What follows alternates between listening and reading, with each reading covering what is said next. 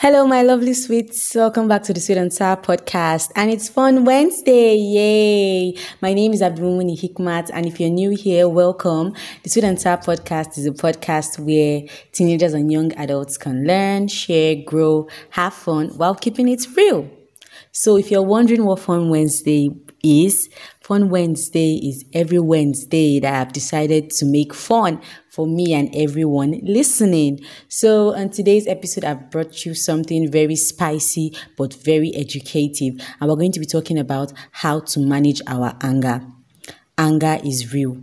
Anger issues is realer. That's if there's a word like that. So back then when I was in high school, I used to hear a lot of people speak about how they, how they have anger issues. And then I'd be like, is anger issues something real? Is it true? I was I felt it was a lie rather. So as I've passed through different stages in my life, my lovely sweets, anger issues is real. Let's get right into this episode, shall we?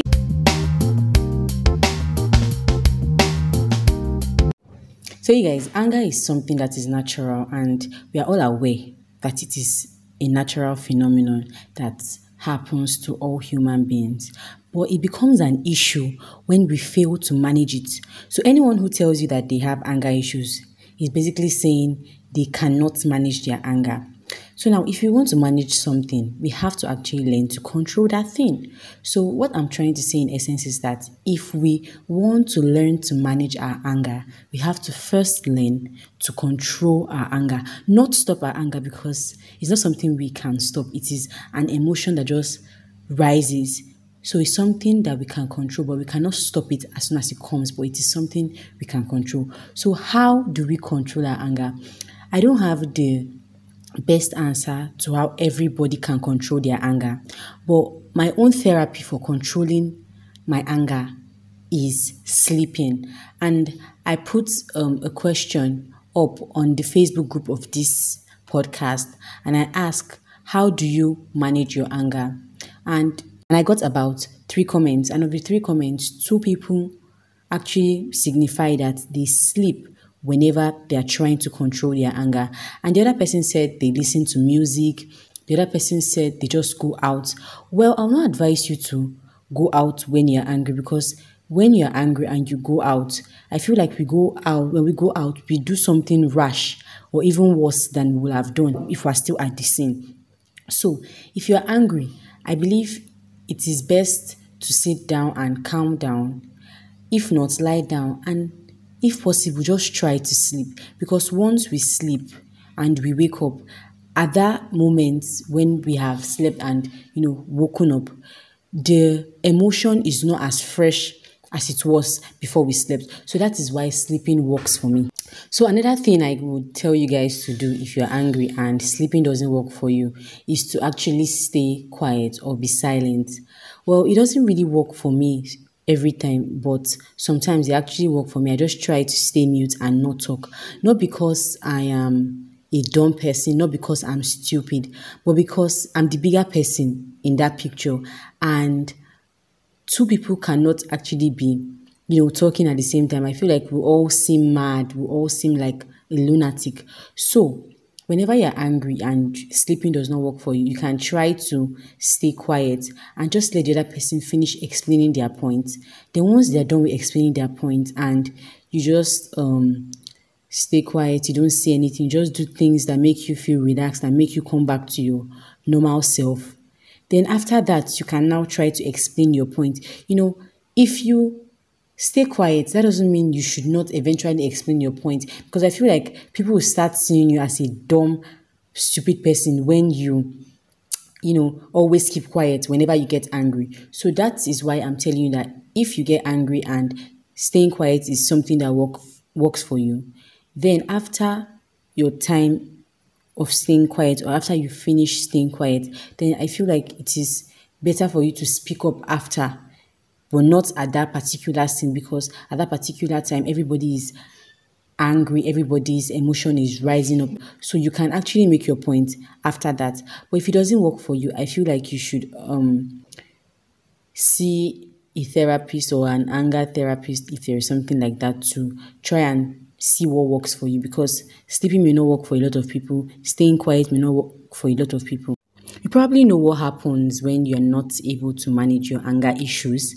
and you probably don't. So, I just want to outline about four effects of not being able to manage your anger issues.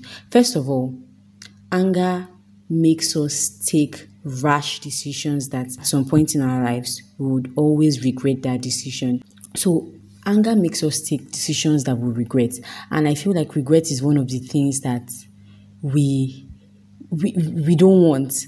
But if we can't learn to manage our anger, then we might fall into this trap of regretting a decision we have taken when we were angry.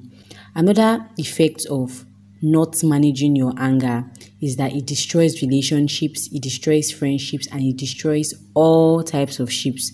So, you know, when you are angry, you say a lot of things, you spill a lot of secrets, you just say all these things out of anger, and then this can break your relationships, this can break your friendships, this can cause so many secrets to be spilled, and nobody likes when their secret has been spilled or when someone trusted you enough not to say anything about what they trusted you not to say. So, the third effect of not being able to manage your anger is that it actually makes you look older than your age. Like my fellow sweets, my lovely sweets, like you're all beautiful people. So don't let anger take hold of you and make you look older and make you look uglier. You guys are too beautiful to look ugly. Like you're too you're too amazing to look ugly. But seriously, honestly speaking, whenever you're angry, like you frown your face, definitely you don't smile. And scientists have said that it takes more muscles to frown than to smile. So please, you guys should always try to not get angry so that a smile will always be on your face so that you guys can look beautiful. Then the fourth thing is that it can affect your health, and like this is very serious anger can affect our health, especially people who have, you know, health issues like high blood pressure before. Once you get angry, like it can just increase the rate of that blood pressure even higher than it used to be. So please, we have to learn to manage our anger. It is not easy, but it is something we can do. It is something that we can control. So the last thing that I feel is an effect of not managing your anger is that it makes you lose focus. You might want to do something, but because you've gotten angry, you just lose focus. You just forget all the things you've planned. You just forget everything you want to do to achieve a goal that you have actually written down. So, you guys, now you've all known the effects that I've pointed out to you on what happens when you don't manage your anger. So, I hope that after listening to this episode today, I pray to the Almighty that He gives us the strength to manage our anger and to be able to control our anger. Because believe me, it is not easy, but it is something we can do. It is something we can try to do and keep doing until we master the art of managing our anger. Thank you very much for listening, my beautiful sweets. Thank you very much for always coming to listen to me. God bless you.